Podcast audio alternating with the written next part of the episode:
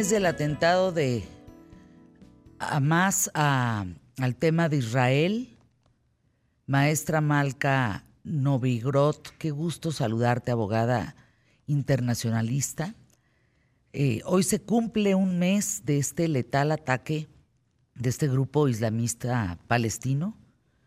Eh, me estaban comentando que hay gente, esto yo no lo puedo entender, que defiende a estos terroristas, que dicen pobrecitos. Creo que es a partir de la ignorancia, querida Fernanda, porque... ¿Qué pasa?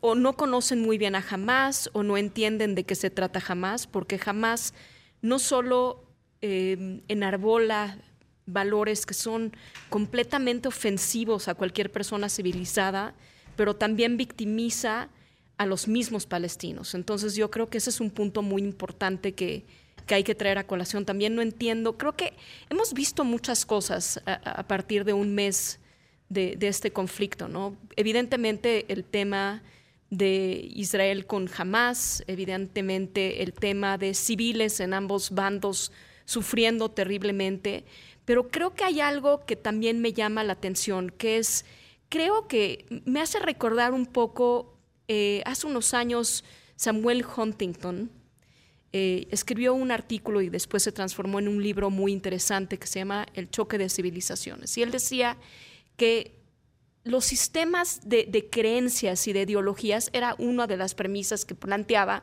que los conflictos en el mundo iban a ser por sistemas de, de ideologías, ¿no? Y creo que estamos viendo eso en cierta manera los valores occidentales del valor de la vida, el valor de, la libertad, el valor del humanismo, el valor de la igualdad, está siendo utilizado para destruir esos mismos valores. Es un poco como lo que sucede con los populistas y la democracia. Utilizan los sistemas de la democracia para destruirla por adentro. Y creemos que, creo que también eso es lo que está sucediendo. Está habiendo una confrontación abierta a los valores del Occidente y el Occidente todavía no sabe responder ante esa confrontación. Y estamos viendo, por ejemplo, estas manifestaciones, claro que tienen una validez de, la causa palestina, por supuesto, ¿no? pero también estamos viendo, por ejemplo, en Alemania, en muchos de estos lugares, cómo eh, se está tratando de romper los simbolismos de, de esos valores que enarbolan el occidente, ¿no? Atacando, por ejemplo, estas eh, plegarias del Islam y, imames que salen a decir que, que, nos, que espérense Alemania, por ejemplo, en Alemania, espérense, en unos momentos, en, unos años más se va a instaurar la Sharia y, este tipo de, narrativa que, ¿a qué viene, no? Y, por otra parte, por ejemplo, en Darfur, ayer, eh, militantes de un, de un grupo terrorista similar a la ideología de Hamas, asesinaron a miles de, africanos de una tribu a 780 y nadie dice nada. ¿Dónde están estas personas que defienden la vida y, a jamás, pero, pero ¿dónde están estos africanos que a nadie le importa el conflicto de, Darfur? ¿no? Es, algo que nunca he entendido. Creo que, ¿qué es lo que crea tanto malestar? ¿Qué es lo que hace que un ser humano salga a, a invalidar al otro? Porque hay gente que de repente va y arranca pósteres de, personas que fueron eh, secuestradas. ¿Qué, es lo que mueve ese odio? ¿Qué, es la sublimación del malestar que tiene que tener una persona para agarrar un conflicto tan lejano que quizá ni siquiera entienden para ir a invalidar al otro? Ni siquiera posturas intermedias, porque no está viendo un diálogo, no está viendo una intención. Hay bombardeos mutuos a como de lugar. Aniquilación mutua. Y también veo una, ¿cómo ponerlo? Como una invalidación del otro, de la vida humana, la vida humana y escenas. Por ejemplo, estaba pensando la guerra de Vietnam, la primera vez que se televisó una, una guerra. El impacto que creó en la sociedad. Ahora, la verdad es que los medios han hecho eh, imágenes poco filtradas, puedes ver todo, puedes ver la vida humana siendo completamente desbaratada de un lado y del otro, el malestar, el dolor y no crea terrible, no ¿eh? crea ningún sentimiento. No, no, no, no crea ningún sentimiento. Si tú ves las crea redes, indiferencia. Fíjense, perdón que te interrumpa, Malca. Yo tengo del lado derecho varias pantallas. Estoy hablando de cuatro o cinco pantallas de televisión. Siempre tengo varios canales, incluido el propio para ver cómo está saliendo la señal, y tengo CNN y tengo Fox News. Todo el tiempo, todo el tiempo, sin excepción, están cubriendo la guerra. Sacan videos sin filtro alguno. Me llega a mi teléfono un video que me manda Silvia Cherem de la matanza de unos chavos eh, en los días pasados, que yo cuando veo aquello digo, qué barbaridad. Bueno, lo vi en los canales de televisión. Ahí medio le ponen como que no se quiere ver, pero sí se ve. Sí. ¿Qué es eso? Malca, no puedes estar cubriendo una guerra así. Eso no es una cobertura de guerra. Eso es una banalización de la vida. Claro, en todos porque los sentidos. te, vuelves indiferente. Y, creo que es parte de, lo que está sucediendo. Es decir, también las redes creo que han contribuido un poco, ¿no? Porque es muy, es muy fácil atacar y, al otro escondiéndote detrás de una red. Pero cuando tienes que confrontarlo, también creo que las redes han hecho han propagado un poco la indiferencia. Tan es así que en las manifestaciones de un bando y el otro hay tan poca, tan poco entendimiento por el sufrimiento del otro. Claro. Es lo que llama la atención. Y además, ¿qué pasa con los demás problemas en el mundo? ¿No son importantes? ¿Por qué este en particular es tan Tiene importante? Tiene cobertura 24 por Y al decir eso, obviamente no estoy invalidando la importancia de este conflicto. Pero hay otros conflictos, hay otras matanzas. ¿Dónde está la indignación del mundo de salir a decir lo que está pasando en África? de, proteger las vidas humanas, de la moderación, de, la participación del gobierno de Sudán. ¿Dónde están? ¿Dónde están esas mismas voces que se sienten tan indignadas por, por, la pérdida de vida de un lado y del otro?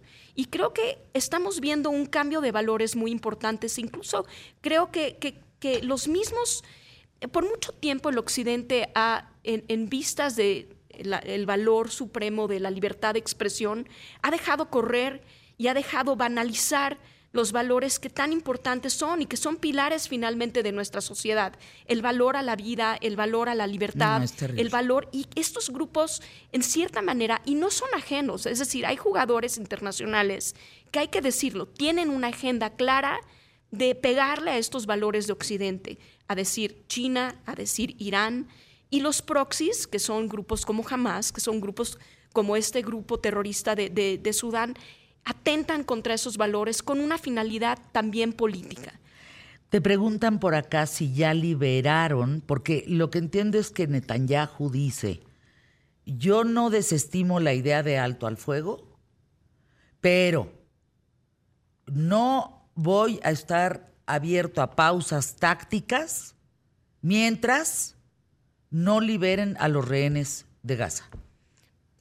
Entonces es un cuento de no acabar. Sí, pero uno de los conflictos más grandes y de dificultades más grandes en esta guerra es que entrar a Gaza a liberar a estos rehenes ¿Es, imposible? es casi imposible. Es muy complicado. Hay túneles abajo de Gaza.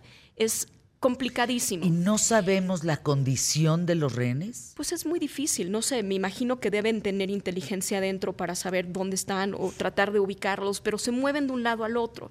Lo otro es que un grupo como pero están vivos. No lo sabemos. No, sabemos tampoco. Yo no lo sé, no lo sabemos. Ahora, jamás tiene una historia, un historial de utilizar la ayuda humanitaria para beneficio propio, es decir, no le llega a la población. Entonces, estas tácticas de, darle una tregua a Hamas, pues es muy peligroso también. Obviamente tenemos que encontrar un justo medio para hacer llegar la ayuda a una población civil eh, palestina que le urge y la necesita. Pero, ¿qué hacer ante esta disyuntiva? Yo creo que son problemas muy complicados. ¿Qué hacer con un grupo Hamas que utiliza eh, hospitales, que utiliza hoteles, que utiliza blancos, que sabe que Israel no va a atacar para bombardear y para echar misiles. ¿Qué hacer? Es decir, por una parte creo que no podemos dejar eh, que jamás se salga con la suya, porque eso daría un mensaje tremendo para el occidente. Lo que va a hacer es, ya empezaron grupos muy afines a Hamas a crear problemas en Yemen, a crear problemas en Darfur, a crear en, otros en, otros, en otras eh, latitudes. Entonces, claro que se tiene que dejar una pausa táctica para dejar entrar algo de ayuda, pero asegurarse, ¿cómo asegurarse que esa ayuda sí le llega a los beneficiarios?